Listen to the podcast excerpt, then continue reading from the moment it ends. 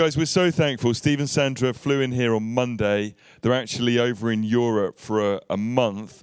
Uh, they're going on somewhere else in England next, in Newbury, I think, and then they're going to Kosovo uh, to do a conference there, and then they're going on a cruise and uh, all of that. They're going to Venice, which is lovely, and then round the Mediterranean and all of those things. But we are so thankful. They spent time with the team this week, spent time with the KFC leaders, the PCC, the church wardens, and have really given to us um, so fully and deeply this weekend. And even yesterday morning when we were interrupted by lightning, which didn't really arrive, did it? So, you know, health and safety needed talking to, you know, uh, after in the post conference review. Uh, but anyway, it's because all your prayers were working from the cars. We all had to go out mid session and go to our cars, and everyone started praying. And basically, the storm parted just like the Red Sea and went around our site. So, anyway, well done for praying, everybody. You did a great job. Um, but anyway, we lost a bit of time, but it just felt like even just how the Holy Spirit is just healing hearts through both their messages and the witness of their lives. And I would love you just to give your um, special thanks and honor for Steve and Sandra Long, and we're going to welcome you guys now.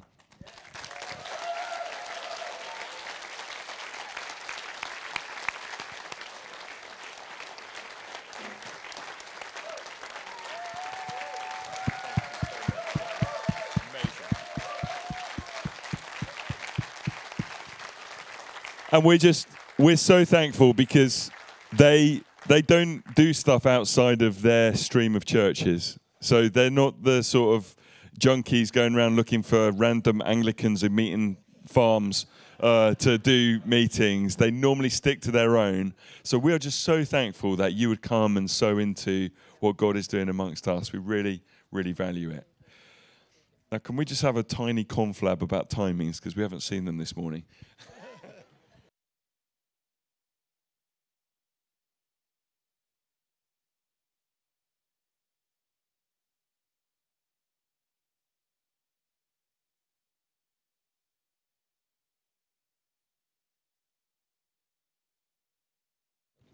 Thank you.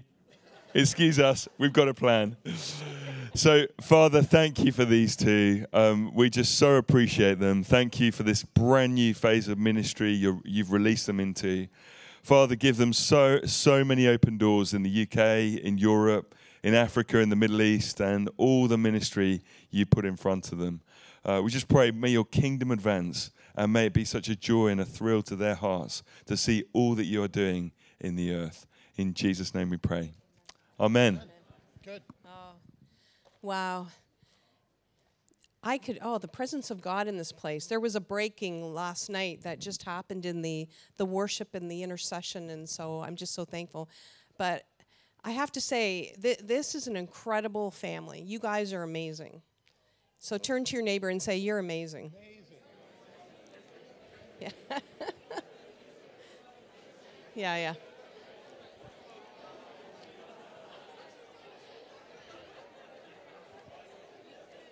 All right, that's enough. No, no, no.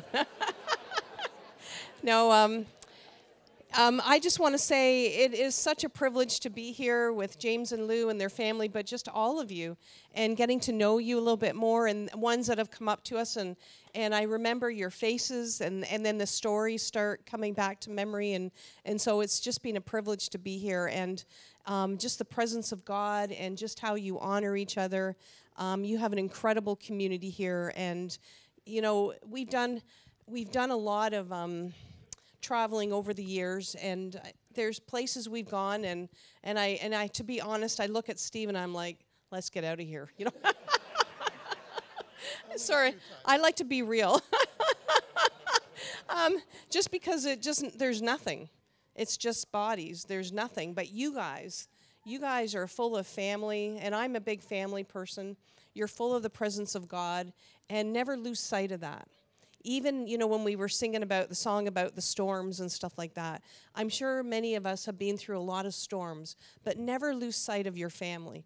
Never lose sight of the community that the Lord has built in this place because it's so precious. It's a wonderful gift that He's given you. So um, I anybody that would walk in here today, um, like I, I just feel like I'm at home. And you know, it's hard when you travel because you leave your home, but it's nice to be able to come here and say, I feel like I'm at home. And I feel um, home. Is, there's a song. I think it's, um, oh, what's his name? Don't start. Yeah, don't. Yeah, I know. We've been singing. Uh, Mike, Mike and Evelyn and I have been singing songs. Sandra knows the first line of every song, and then after that, it's, she doesn't know it.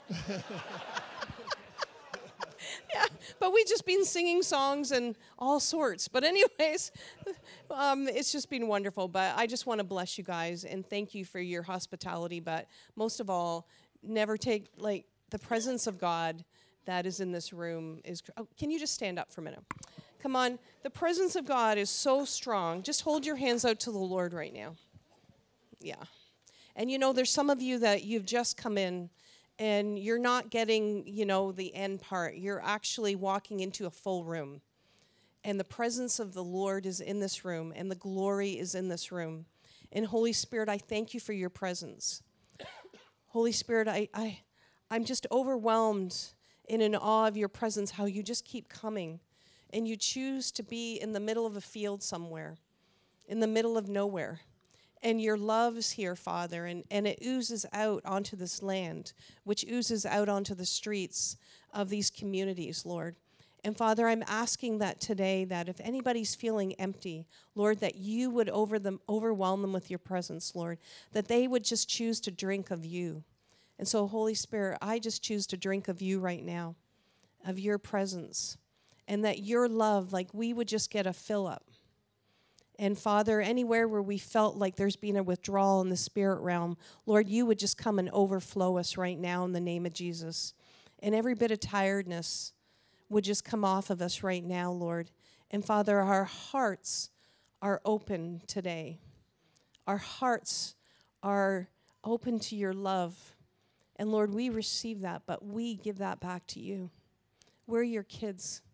And we love you so much. And we honor you in this place. And we honor you in our homes. And Father, we give you all the glory for what you're going to do today because it's not about us, it's about you. But you choose to be here. And, and Lord, I'm just so grateful. So, Lord, bless these ones in the name of Jesus. Amen. Okay. Thank you. May be seated. Sandra, as Sandra said, it's been great being back with you. We were here last year for those of you who had never met us before. Uh, enjoyed our time. It was great. Got to meet a whole bunch of amazing people. And as Sandra just said, got to uh, meet more people this time and follow up on some of you that we met before, which is really, really good. Enjoy hanging out with your leadership team, your pastoral team. That's always fun. Very impressed people. Sandra and I had two and a half hours on Wednesday morning with the wardens uh, your two wardens are amazing, godly men. Godly men. And um, my, my impression, my impression of, of wardens from other churches that I've been to is they just care about the building, not so much about the people. And that's just the opposite. Um, uh, just very impressed with the, the spirituality, the call of God in their lives to uh, be spiritual leaders amongst you. So, very, very good. Uh, I want to give a shout out to a couple friends. And so, Valerie Gillum, give a wave. Yeah, Valerie is uh, lives in Brighton. She now attends Oasis in Colliers Wood, and she came over to Toronto from Brighton from New Frontiers Church there, uh, 1995, 1994, somewhere like that and led the prayer ministry team, 300 plus people on our prayer ministry team alone. And she was full time just pastoring those people who are ministering uh, six nights a week. And so, good to see you again, Valerie. Yay. And Nigel and Julie back over here. Ni- Nigel's just got coffee. I hope one of them's for me. Nigel, is one of those me or no? It's tea. All right. So this is trivia about uh, this couple. Uh, 30 years ago, when Sandra and I joined Catch the Fire in Toronto, we started a small group in their house. They were living in, in, in Toronto at the time. And so we had two years together, three years together, two years together, yep. And uh, the plan for Sandra and I was is we, we would leave and let them take over the group, and uh, that's what we did. Yay. So it's good catching up with them again. We had nice chili yesterday at your home. I had indigestion last night, so I'm not, I'm, I'm, I'm not sure. I'm not sure if it was the extra habanero that I added, or if it was the leftover fish and chips from the room here last night. Uh, but anyways, three o'clock in the morning, I'm going. All right, I need a Pepto Bismol kind of tablet thingy. So, anyways, and um, Mike and Evelyn have been our hosts. Where are they sitting? They're right over here. So it's great to be with you guys. We we've been staying at their house instead of camping. For my wife's idea of camping is Premier Inn is sort of that's as low as she goes. uh, and they've got a beautiful house and beautiful people. It's been great to be with you guys again. Thank you so much. Looking after us. Right. So the little theme that Sandra and I have had for our talks has been the idea of getting breakthroughs, of stepping into something better that God has for you. And today we're going to talk about the encounters that everyone needs to have with, with the Trinity. We're going to talk about meeting Jesus if you've never met him before. We're going to give you a chance to do that today. We're going to talk about connecting with the Holy Spirit and the benefits that come with connecting with the Holy Spirit. And I'm really going to, those are sort of the secondary things, but we're going to talk about having an encounter with God as Father. And I got a couple stories I'm going to tell you about that. Um, planning to have an extended ministry time, if that's all right. And we just push in and ask for the Holy Spirit to come and meet with us. Uh, if you're going to church, I think that you have the right to expect to have an encounter with God. I think that should be an expectation on your heart every single time, is that you're going to meet God in some way, and it could be during the worship. Uh, I measure a good worship set by how many times I cry.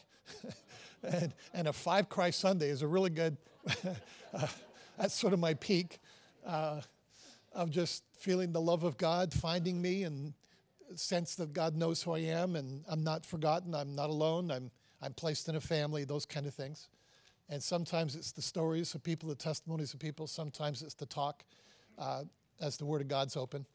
So I'd like you, if you have your Bibles, turn to John chapter 14. We're going to look at the last words of Jesus, the last expression of his teaching towards his 12, his summary of three years of his life I think that Jesus got to this place where he's uh, literally a few days away from the cross, and I think he figured out my guys still don't get it. Let me summarize three years of travel with these people. And so the two things that he teaches in John 14, 15, 16 are about the Holy Spirit and about the Father, God the Father. So, John chapter 14, verse 1 do not let your hearts be troubled. Believe in God, believe also in me. In my Father's house are many dwelling places, and if it were not so, would I have told you, sorry, if, I, if it was not so, would I have told you that I go to prepare a place for you?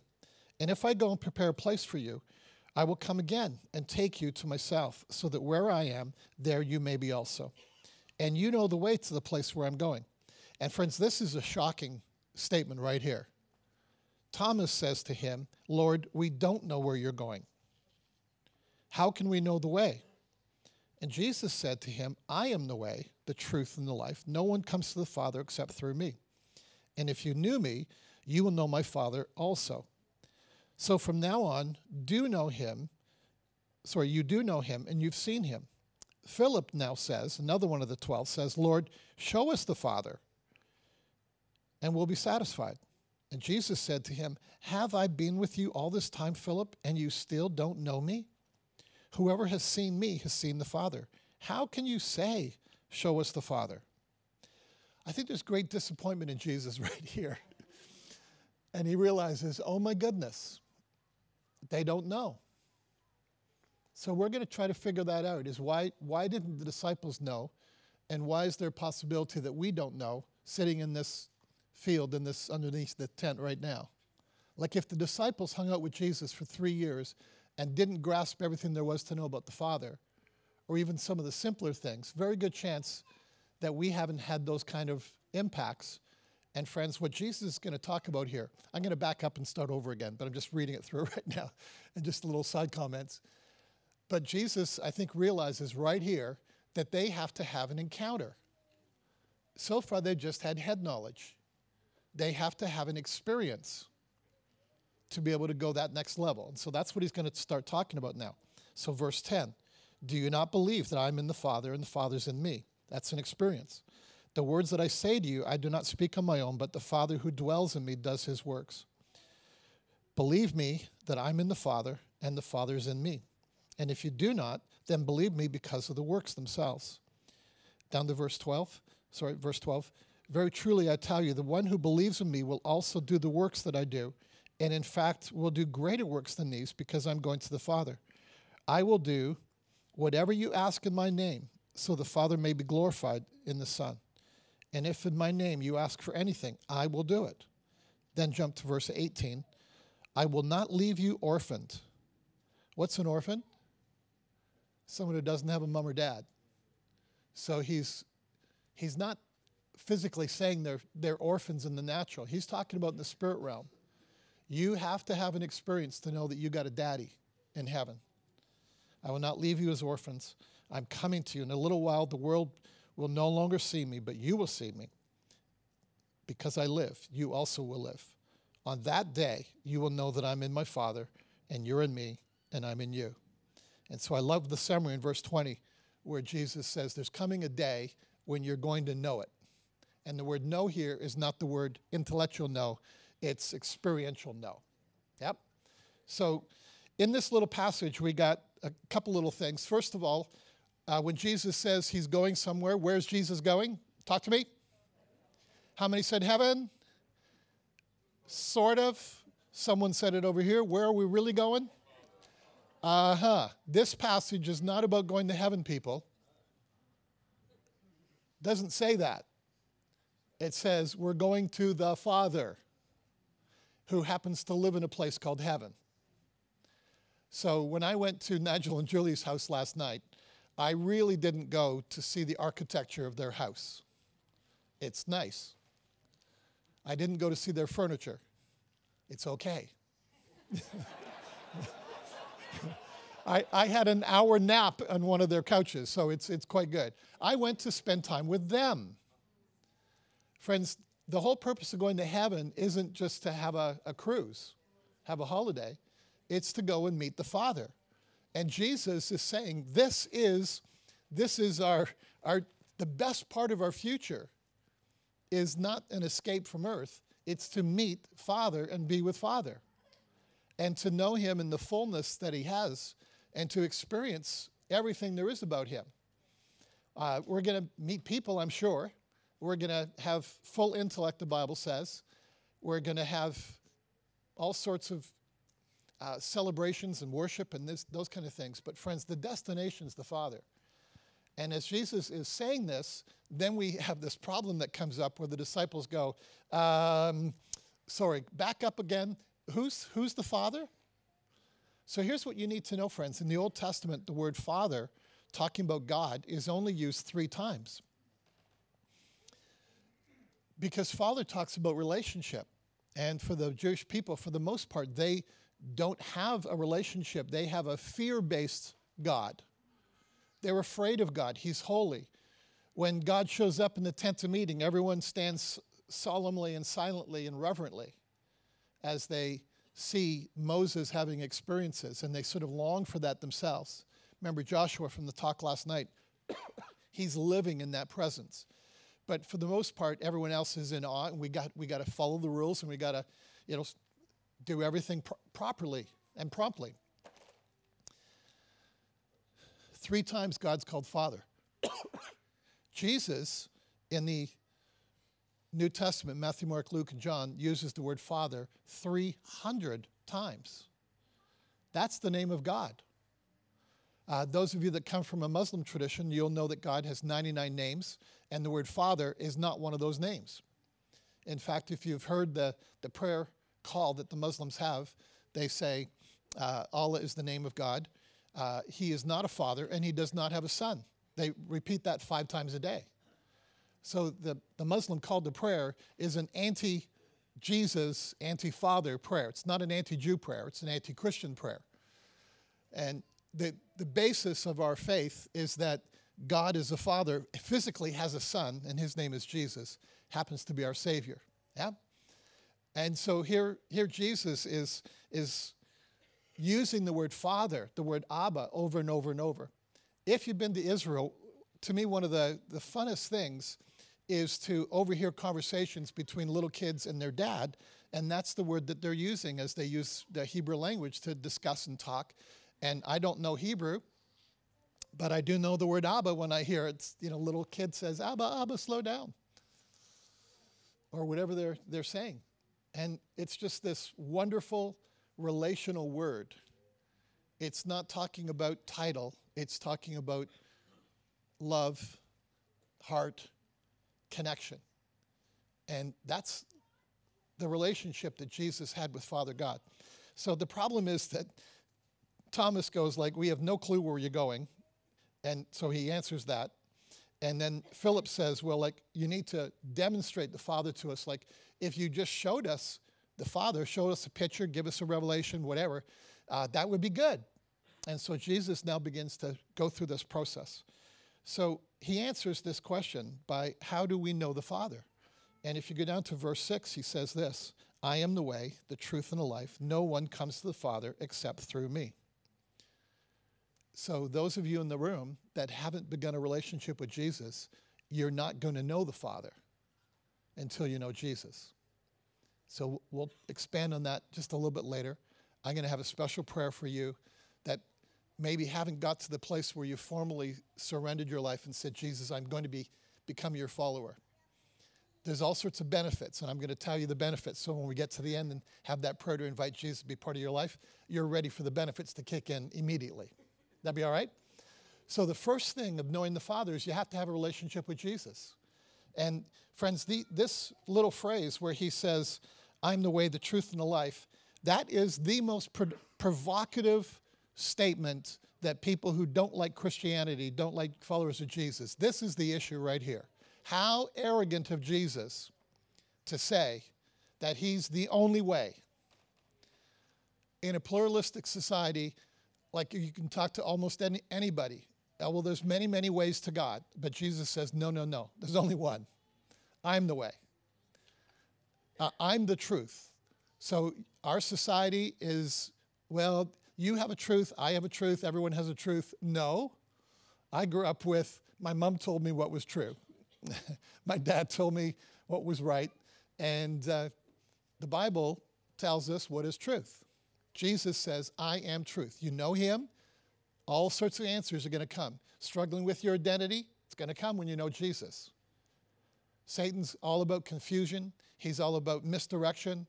And as soon as you have a relationship with Jesus and truth begins to come, a lot of these side issues, a lot of things that are plaguing your society, Canadian society, they get sorted out when we know Jesus because he's the truth and he's life. He's eternal life. And so people go, well, really, that's how, how arrogant of Jesus to say that. But, friends, there's only three possibilities here. Uh, number one possibility is that Jesus is actually crazy. He, he's a lunatic. He doesn't know what he's talking about. He's delusional, and he says this. That's possibility number one.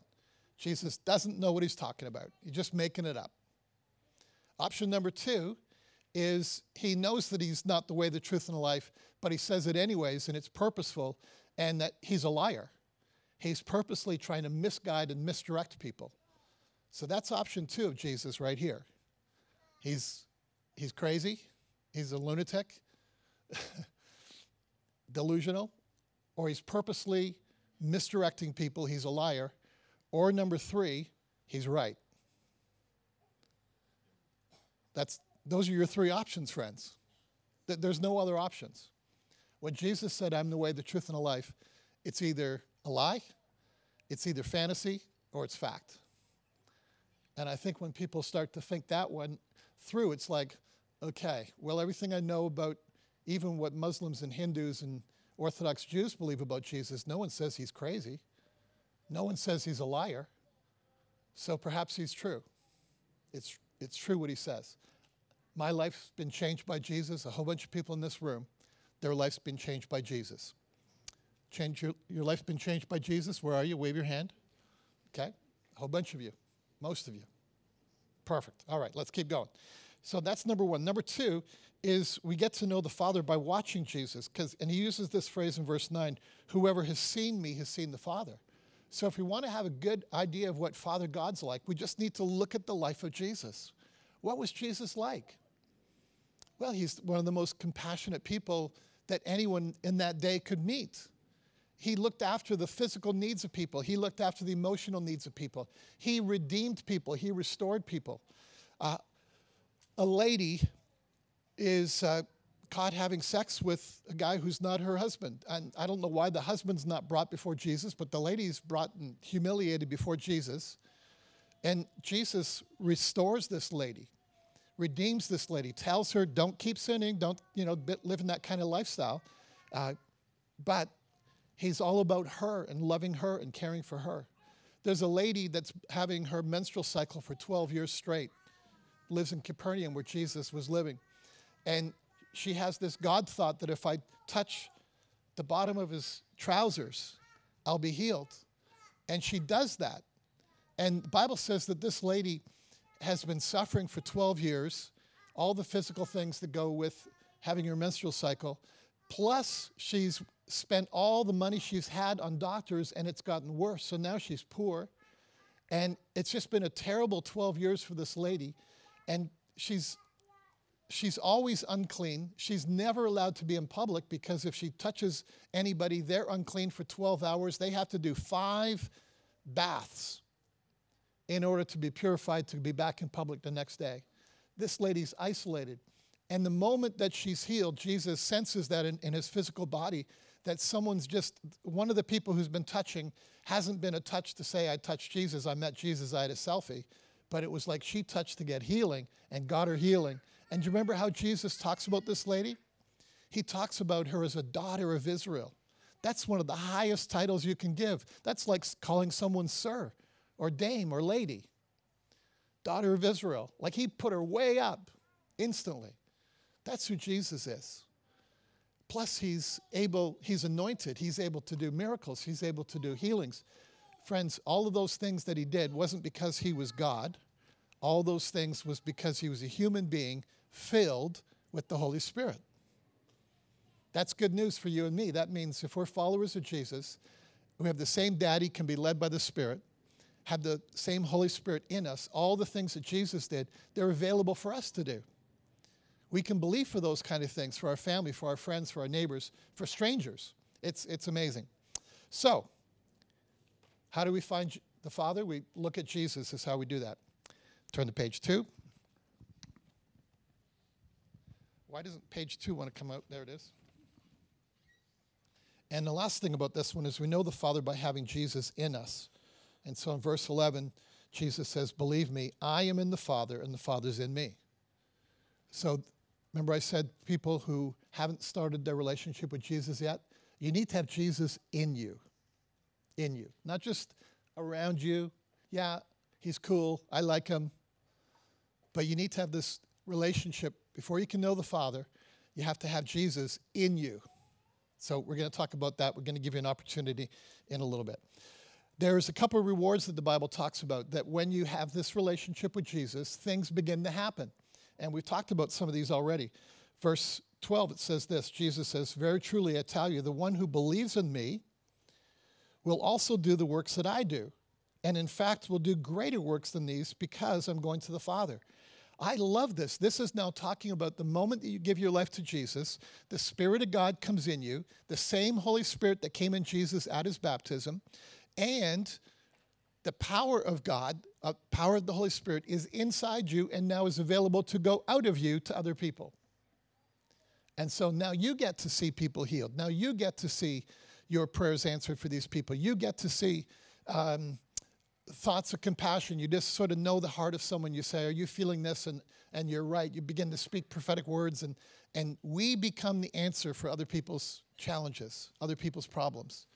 And it's, it's part of this amazing prophetic word that Jesus had for you and me that we get to do greater things than Jesus. Have you thought about that, people? Greater things than Jesus.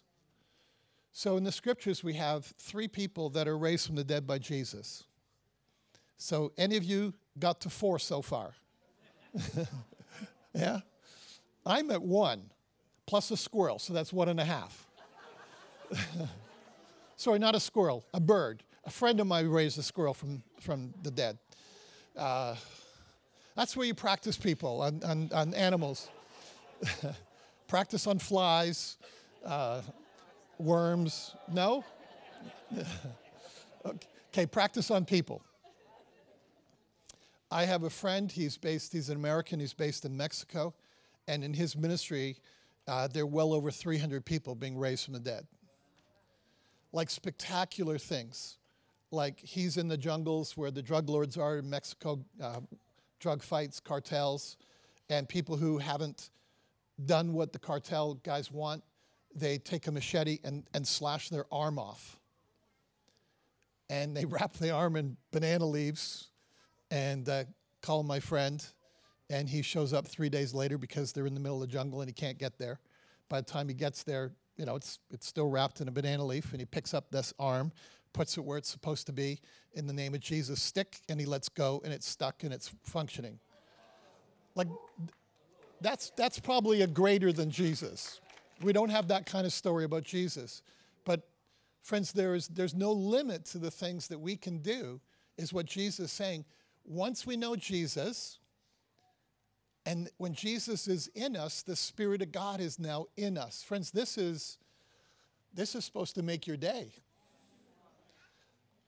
Bible says that followers of God are supposed to be men and women of renown, that you have a reputation. People look at you as the miracle worker. So, friends, we talked about this yesterday, but I got a little update uh, I realized when I arrived that I forgot one of my medications at home. I have on my phone a photo of all my pills that I take. That when I go to a new doctor, go to a new dentist, and they say, What are all the medications? I don't have to try to remember the fancy names. I just show them pictures. And they go, Okay, okay, okay. So I'm, I'm saying, I know there's a, a pharmacist on the high street what's the high street in Ashington called? London Road. I've seen it. I've been in there before. I got some uh, chocolate in there, I think last year or something like that. Uh, no, it was sun cream is what I got last year for coming here. Uh, it was a prophetic statement. Sun cream, family camp, uh, family conference. Anyways, so I said to, to them, uh, I need to go and get some medication. And talking to the men and women of faith, talking about James and Lou, and talking about uh, Mike and Evelyn, they're going, at your, it's, no, you're not going to be able to get your medication in England at a pharmacy. It's going to be complicated. You're going to have to have a doctor's uh, prescription, da da da da da da da. And one of them, I won't say who, said, the lady in there isn't always the nicest.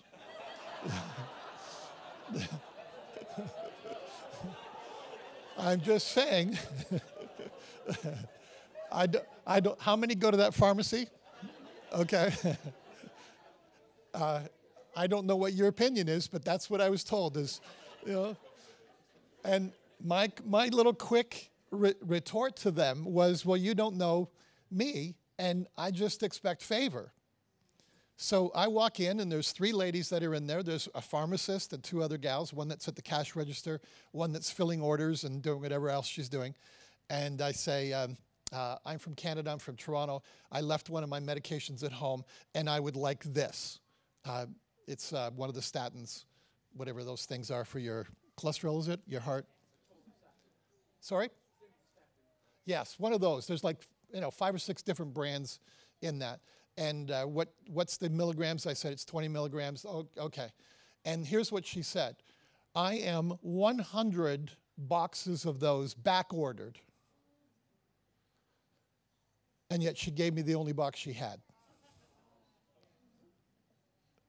So one of the people, maybe someone here, was due that box, and I got it. Yeah. And uh, anyways, uh, I went out to say, James, I'm going to get my order. James comes in, being the nice guy, because everyone knows him in Ashington. And uh, he goes in to say thank you. I can't remember what she said. And she says, Well, because I've identified myself as a follower of Jesus, she said, Well, could you say a prayer because I'm 100 boxes back ordered? Could you say a prayer about that? And it's like, Yes. And so, you know, I think James, and, James just said a simple little prayer Jesus, you know, may they come in, I think you said tomorrow, something like that. And guess what happened the very next day? The very next day, 100 boxes came in. Now, that's pretty good. So, end of my day of getting those, uh, I'm thinking I need to give this girl a little, this lady, sorry, a little gift. And uh, uh, James suggested flowers, so that little food place, uh, grocery store that you have, what's that called? Co op. Went in there, got some of the six pound flowers. They were much cheaper at uh, the other place that I went to go. They were four pounds. Anyways, take the flowers in to say thank you. We haven't got the 100 boxes yet. That's the next morning. Patrick yesterday told me that he had to go into the pharmacist yesterday afternoon. Apparently, his mom, is she here today? Patrick's mom? So, some of you know her. Uh, she's uh, a little older and she needed some medication, and he went in, and apparently she wasn't the nicest with this pharmacy lady, that there was a little bit of a contentious time with them. And so he went in to apologize for his mom's behavior. And the lady knows that he's connected with you guys and with James and Lou and with me. And she tells him the story. And he says, Well, Steve Long, that you gave the pills, he's been just pumping your tires. Do you know what that means? He like lifting you up. He's he's been telling good stories about you. And she's like changed her countenance. Isn't that amazing? So, hands up, those of you that go that pharmacist. You need to identify yourself as a follower of Jesus next time you're in and say, uh, Steve, James and Lou told, Patrick told me the story about those hundred boxes. Like, friends, do that. Do that and just see what's going to happen. See what conversations you get in. She may look to you to say, Well, actually, could you pray for my nephew? Could you pray for my auntie? Yeah? And just, it keeps on going. How do those things happen, friends? It's because the Spirit of God is with us. And we can do greater things. Yep. The last Sec, sorry, that's the first thing. When we know the Father, the first benefit is we get to do breakthroughs. Number two is about prayer. We've been talking about that. It's been one of the themes. Josh, who was preaching last night, talked about prayer. Jesus says this, verse 13, 14 I will do whatever you ask. Oh my goodness. There's no asterisks beside that, people. Like it's just, I will do whatever you ask in my name. So it's, it's in accordance with the will of God, clearly. Like you can't be Jesus, I need a different color Ferrari every single day. Uh, no, you don't need that. Uh, I will ask whatever you ask. Sorry, I will do whatever you ask in my name, so that the Father may be glorified in the Son. And in my name, you can ask me for anything and I'll do it. Well, that was our prayer at that pharmacist. She needs 100 boxes of uh, pills of one, just one brand. She's back ordered 100. And we said a little prayer, and God answered it the very next day. And who's glorified? God's glorified, plus a guy from Canada that she knows is a follower of Jesus. Yeah? I love this stuff. Friends, the solution for our problem of not knowing the Father is Jesus. The benefit is Jesus comes in, saves us from our sins, plus we get the Holy Spirit. And then the last thing that Jesus said in this passage is there's coming a day, let me read it, it's verse 20. On that day, you will know that I am in my Father, and you are in me, and I'm in you. So Jesus is telling his 12, get ready. At some point soon, a day coming up, you're going to have an encounter that is going to so change your life that you're going to know that the Father's in you, you're in the Father, you're in me, He's in me, da, everyone's together. And this is a promise for Him. Well, what's that day?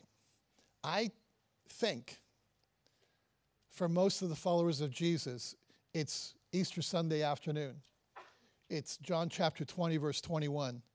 When they are in a room, they're in fear, they're panicking, they think that they're about to be arrested by the Jews as well. The Jews know who the followers of Jesus are, the, the close disciples. Judas has hung himself. Thomas is so fearful, he's not even in the room with these people, he's hiding somewhere. And Jesus appears in that room and he says the word shalom, peace, calm down. That'd be frightening, wouldn't it? Have someone just poof in the room. And it turns, it looks like Jesus, and he, they look at the holes in his arms and his legs and his side. And the first thing that he does after he says peace is he breathes on them the Holy Spirit. And the Bible doesn't give all the story there, friends. When we get to heaven, we're going to have to watch the, the DVD of that one. But I'm thinking that if Jesus breathes over his followers the Holy Spirit, remember, he'd been telling them, there's coming this day that's going to change your life. And so we don't have the big story here. We don't know what exactly happened, but I'm thinking that if Jesus is releasing the Holy Spirit, something good happened.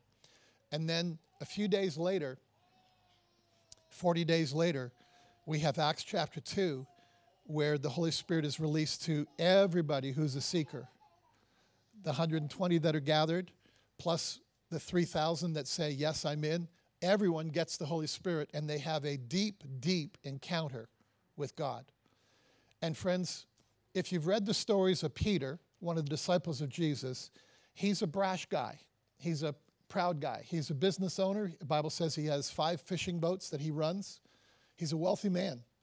If you've been to Capernaum, you can tell that he's wealthy because he has a corner house overlooking the Sea of Galilee. He's on the cliff, best house in town. That's Peter's house. And so he's a, domin- a dominant force in business, in the commerce of, of Capernaum. He's bold. He's sort of the leader of the, of, the, of the 12. Friends, there's a possibility that Peter is the only one over the age of 25 that's a follower of Jesus. Apparently, the only people that paid taxes in Israel uh, were 25 and over, had to pay Roman taxes. And so remember when uh, people come to Jesus and say, like, aren't, aren't, you supposed to be paying taxes? And he goes, yeah, Peter, how about you go fishing and uh, the first fish you catch, there'll be some money in there that'll pay your tax and mine. Why wasn't there more coins for all the other disciples? And one of the possibilities, possibility, is that all the rest of them were too young to pay taxes. So Peter potentially is the oldest of the disciples yeah, he's the natural leader. But he's not a nice guy. he's telling Jesus off several times. You can't, Jesus, you can't talk like that. You're not going to wash my feet. He, he's a bold guy. What was Peter like after being filled with the Holy Spirit and having an encounter with, with Father God? He's one of the nicest guys that there is. He's anointed. He's, he's able to discern the hearts of people. Like he's, he's got the, if I can say it, the sauce of the Holy Spirit in him really good. Miracles take place. Like even his, his uh, handkerchiefs are healing people, his shadow is healing people. He's gone from a, a brash uh, business owner to being a softy, full of the Holy Spirit. How did that happen? He had an encounter. He had an encounter with the Holy Spirit. And what Jesus is saying in this passage is when you have an encounter with the Holy Spirit, the Holy Spirit introduces you and puts you into the Father. So, guess what our ministry is going to be in a few moments from now? We're going to do all three of those. We're going to, those of you who haven't started with Jesus, we're going to give you an opportunity to give your life to Jesus. Those of you that don't feel you've had an experience with the Holy Spirit, we're going to do that. And knowing that the Holy Spirit's the one who places us into the love of the Father, we're going to do that as well. Are we okay with that? I want to tell you two stories. What was the day that Jesus changed? When did Jesus have his breakthrough? Well, thank you for answering, but it's Matthew chapter 3. It's at his baptism. He's, he is an ordinary person. He has promises over his life, but there's no recorded stories of Jesus doing any miracles, doing any healings, doing any incredible teaching. He's, he's doing his natural uh, father in law, not father in law, stepfather's job. He's a carpenter, he's a woodworker. And he goes to the revival meeting that John the Pentecostal, otherwise known as John the Baptizer, is doing. And he goes into the water. And when John sees him, because they're cousins, he goes, No, no, no. Like, and John has this amazing revelation. Oh my goodness, you're the Lamb of God. Oh my goodness, you're the you're the Messiah. And Jesus goes, shh, shh, shh. I need to do this. I need to be baptized in water, be immersed in water because it's the right thing to do. And John baptizes him. And what happens, friends? At the moment that Jesus is baptized, two things happen. Number one, the Holy Spirit fills Jesus. Correct? People saw something like a dove coming and landing on him. Boom. It was visible. And Jesus had an experience where he received the Holy Spirit. Acts chapter 10, when Peter's talking, uh, he's going into the house of Cornelius, the very first Gentile to become a follower of God, goes into that house, and he says in Acts chapter 10, verse 37 and 38, You know how uh, at the beginning of Jesus' ministry, at his baptism in Judea, how he was anointed by God and went around doing good and healing all who were under the power of the devil. Peter says that the beginning of Jesus' ministry, the beginning of the anointed time of Jesus was at his baptism. Correct? So he has an experience with the Holy Spirit. What also happens when he gets the Holy Spirit, people? An audible voice shows up and says, I'm your daddy. I love you. And everyone heard that. Correct? And so the process, friends, is we invite the Holy Spirit who brings daddy's love towards us. Josh talked about this last night unconditional love from God. Uh, every single one of us has grown up with conditional love. Girls, guys who tried to seduce you by saying that they love you. No, there's a condition. Have sex, I'll say I love you. Yeah? Moms and dads, talk to little kids, and I know the culture is changing, but I was told every, every time I did something right, mommy loves you because I did something good. Oh, mommy doesn't like what you just did there. Mommy doesn't like you right now. And it's like everything I was, I was preconditioned as a child that my parents' love is conditional. Probably you were as well. And sadly, I've had to repent for that, for doing that with my two sons. That it would appear that I love them more when they do good, and I love them less when they do bad. And here's God saying that He loves us. God so loved the world, period. Not if you do something, not if you do something. Friends, at the baptism of Jesus, how many sermons has Jesus preached? Zero. How many miracles has he done? How many healings has he done? Zero. What has he accomplished for the kingdom of God? Nothing yet. And God still says, You're my son, I love you.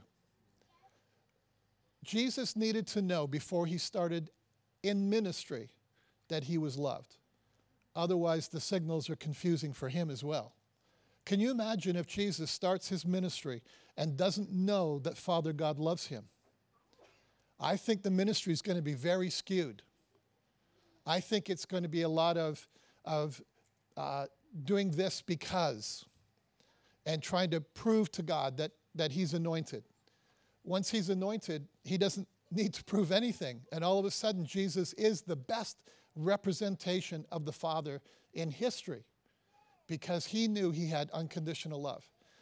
Jesus actually had three times there was an audible voice from heaven that said that God loved him. And the last one, only a few Greek people heard. And it was in that few days before the cross, some Greek people went to Philip and said, like, can we have a chat with Jesus?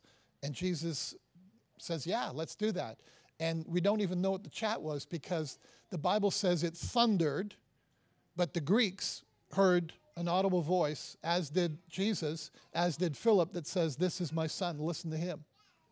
On the Mount of Transfiguration, God spoke again, This is my son. And every time it was son, son, family, connection.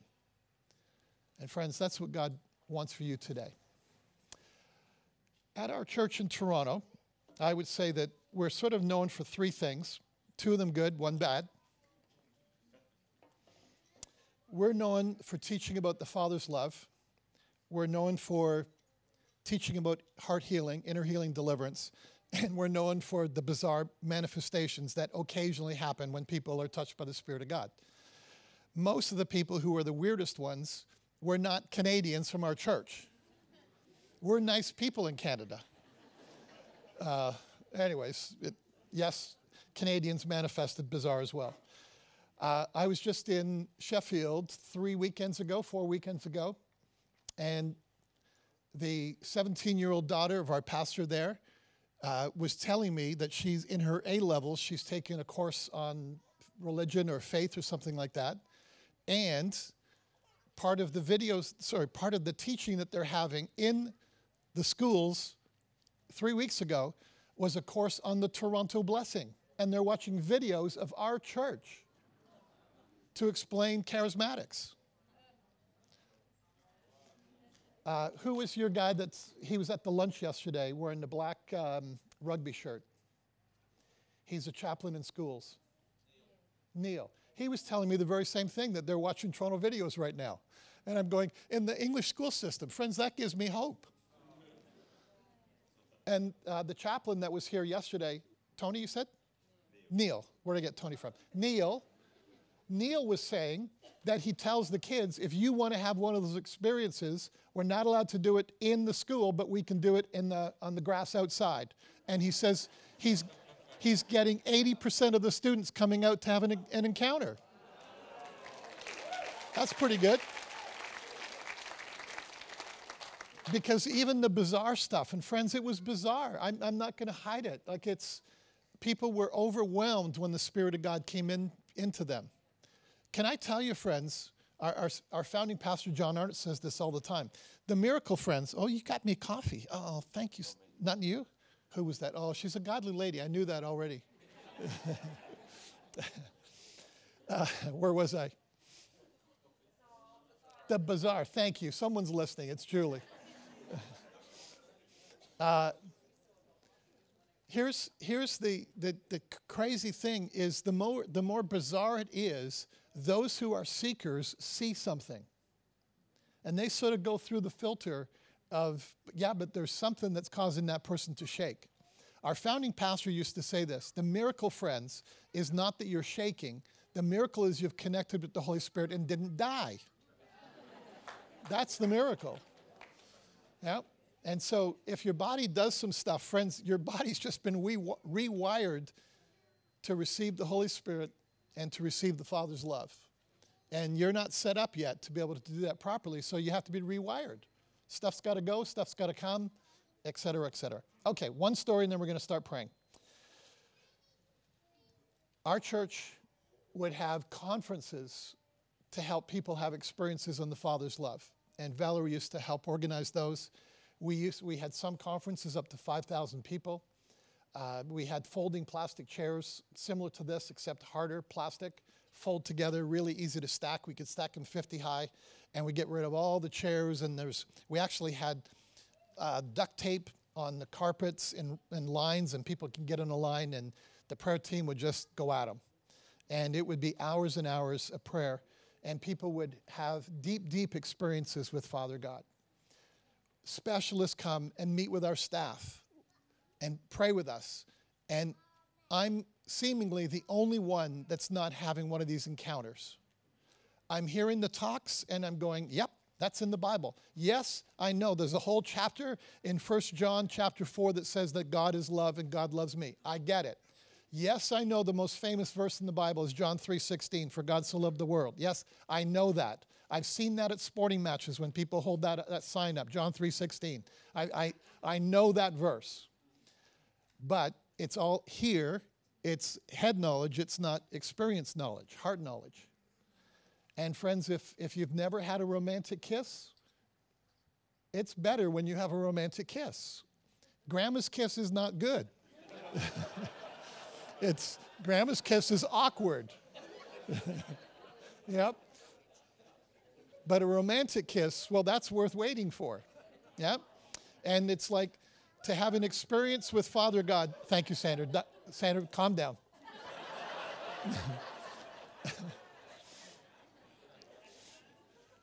an experience with Father God is to be sought after, friends, not just ahead. And some of you are going, right, you're, you're tracking with me and going, you know what? I don't know that I've had a deep emotional encounter with God yet. I, I know that it's fact, I know that it's truth that God loves me, but it's so far just here and it's not here yet. Well, that's what we're going to attempt to do in a few moments from now. So, I'm at all these events. I'm getting prayer from some of the best specialists of imparting the Father's love, and nothing's happening. I'm looking around, and people are on the floor. They're sobbing, they're crying, and like deep crying, hurt crying, pain coming out of them crying as they're meeting Father God for the first time emotionally. And it's just not happening to me.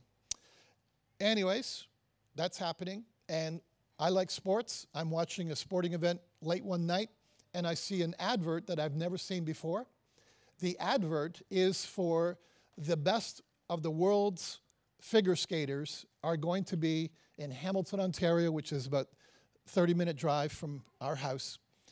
The world's best, Torvill and Dean, are going to be there. Everyone is a gold medalist at the Olympics, uh, gold medalist at the World Championships. Russians, uh, the best Russian figure skaters, and back then they were the pairs, they were the they, they were just very, very good. Canadians were very good at that time, so there's four or five Canadians. It's an ensemble of about 15 people. And all these names, I know every single one of them. Sandra loves watching figure skating. And the event is close to us, and it's on her birthday. Uh huh. Where are the married men? Okay, men, don't tell your wives about this, but it can happen I had a God thought, which is to get some tickets and give them to my wife on Valentine's Day, February 14. Her birthday's April 24. One gift, two celebrations. yeah. See, the, the, the, guys, look at, look at Harry. Harry knows that that's a, that's a miracle. That's a, that's a guy miracle right there. Anyways, when I phoned up for the tickets, I'd never seen it. I, it's like, oh, my, I got to do this. I, I must have been one of the first people. And I said, what's the best ticket you have? Well, they, they said front row. I said, perfect, I'll take two. So I got two seats, and it's at a hockey re- arena. And if you've ever seen ice hockey, there's big boards, and then there's plexiglass so that the, the puck doesn't come in and uh, uh, the hockey sticks don't come into the crowd. But for the figure skating, there's no boards. Like we're sitting row one, and I can put my foot on the ice, like right there. And it's like, cool. Uh, because I knew that we were, yeah, literally it was cool. Thank you. we're sitting across from all of the TV cameras that are going to make it into a special. And somehow I just figured because we're going to be in row one, we're supposed to look the part. And so I dressed up. I had a jacket on, had a tie on that day it's Sandra's birthday. We're gonna we had a meal and then go to the go to the event. We're sitting there. We get there early, get our seats. We're I'm feeling really really good, and the skaters all come out. They're all introduced. They all had like a two minute routine that they're doing, and it was just spectacular. Here's famous people that I've seen on television, and here they are on the ice right in front of us, literally three three feet away, meter away, and uh, yeah, we're doing it. So they all come out, they have their introductions. That takes maybe 10 minutes for that to take place. And then all of a sudden, there's this red bowler hat that appears on the ice. Someone tosses it out, and the first person to pick it up pretended that they had superpowers, and everyone else was in slow motion. And whoever had the hat on could do higher jumps, and if they're the pairs that throw the girl in the air, they could do that and get triples and all these different kind of things. And so all the entertainers or all the skaters are wanting that hat. And the competition now is who can get the hat, and they're stealing it from each other. It's all choreographed. This is like 10 minutes of everybody on the ice at once, and who's ever got the, the hat is just better than everybody else. Yeah? And in the middle of that, I'm watching this, and there's this nice music in the background. And in the middle of that,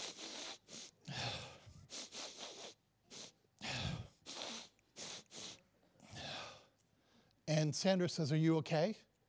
And friends, I lost it. I began to sob. Front row. Skaters going by me. Television cameras watching this guy in a suit sobbing. I met the father watching figure skating.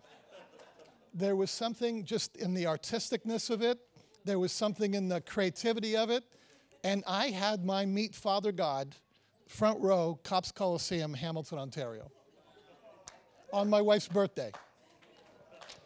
That probably, that probably was my, one of my wife's prayer requests for me. I'm sure it was. Because I wasn't the nicest guy. Because I hadn't, I hadn't received unconditional love yet. And friends, when, you have, when you've received unconditional love, you become a better person.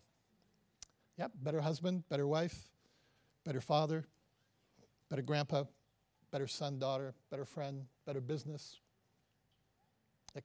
All those good things. Yep. Are we ready? I need a sip of coffee. Oh, it's a long way down. Hmm.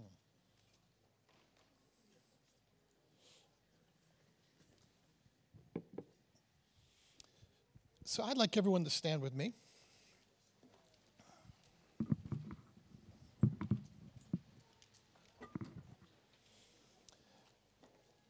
Those of you who are KFC small group leaders, hands up, wave your hand. Perfect. Those of you that are wardens, wave your hand. Those of you that are staff, wave your hand. Okay. Are you friends okay? And those of you on the prayer ministry team, where's prayer, prayer team people? Taking the training, everything? Okay. These are going to be the folks that are going to be ministering this morning, if that's okay.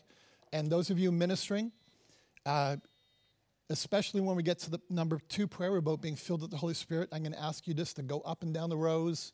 And so, friends, we'll just have you stay where you are for the time being.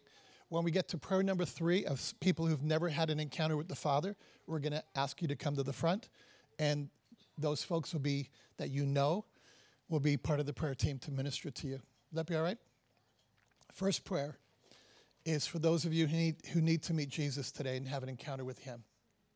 So I'd like everyone just to close your eyes right now. Let me go back to when Jesus said, I'm the way, the truth, the life. No one goes to the Father except through me. So I want you to think back those three possibilities. Is Jesus a lunatic, a liar, or is he telling the truth?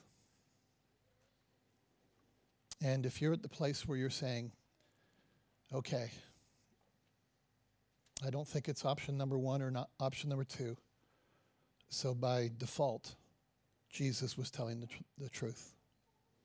And he is the only way to the Father. And that means that I do need to have a relationship with him. That means that without having Jesus in my life, what the Bible says about people who don't have Jesus in their life, it says we're enemies of God. Because our sin is still with us. All the things that we've said, done, thought, wrong motives, Bible classifies all of those things as sin. And the Bible says that every single person has sinned and every single person has fallen short. We've come way short of what it takes to have a relationship with God. And so we're separated from God. God looks at us and says, You've, you've not chosen me, you're an enemy. But at the same time, God has extreme unconditional love for all of us. And He's trying to find a solution for us. And the solution was that He sent Jesus. He asked Jesus in heaven, Would you go and live amongst these people? Would you model who I am before these people? Would you present to them that there's hope? There can be breakthroughs. And would you do the ultimate sacrifice of pay the penalty, pay for their sin. And the Bible says it's a historical fact, friends, not just in the Bible, in historical records, that Jesus died on a cross. not for anything he did, but for, for me and for you. And friends, Jesus didn't die just so we could have some good movies and TV shows. He died because the Bible said that we have to be born again. Jesus said that to a religious leader named Nicodemus You must be born again. Having faith, having tradition, having a religious background is not good enough. You, we have to be born again. We have to start over and we have to choose Jesus. And so if you're in the room today and you're ready to do that, I've got a little prayer that I'd like, I'm going to have everyone say it, but especially those of you that are saying this for the first time. It's my ABC prayer. So I'd like everyone to say this with me A, I admit that I'm a sinner. Now, just take a little personal pause here. What are the things that you know that you've done, said, thought that don't match up with who God is? Just have the Spirit of God remind you some of the things. Maybe you've been unfaithful in your marriage. Maybe you've been cheating people in your business. You have a struggle with lying. Have a struggle with pornography, addictions.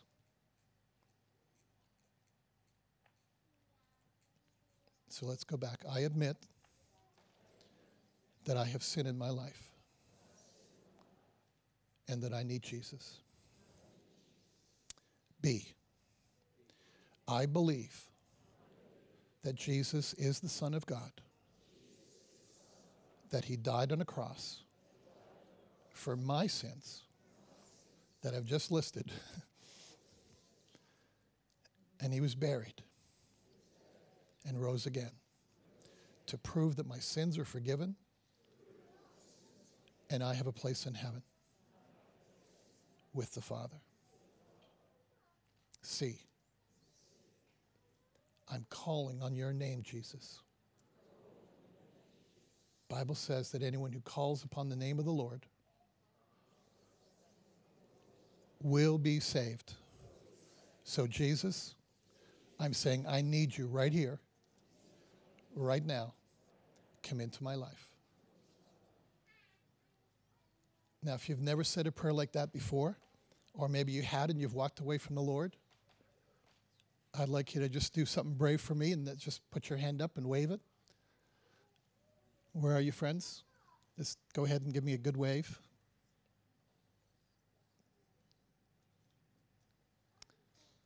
This is a first step of connecting with Father God. Okay? Prayer number two. Prayer team, get ready to act. Get ready to move on in, into the aisles now. We're going to welcome the Holy Spirit. And Holy Spirit, we say, if Jesus had his life transformed at his baptism, I'd like that experience as well. I'd like to have an overwhelming encounter with the Spirit of God coming and meeting me and touching me. So, those of you in the prayer team, just start praying for the people in your row around you. Just those of you at the back, start at the back. Those at the front, start at the front. Just put your hand on someone's shoulder. And, Holy Spirit, we welcome you. Guitar player, are you able to have some good backup music like Jesus did when he was baptized?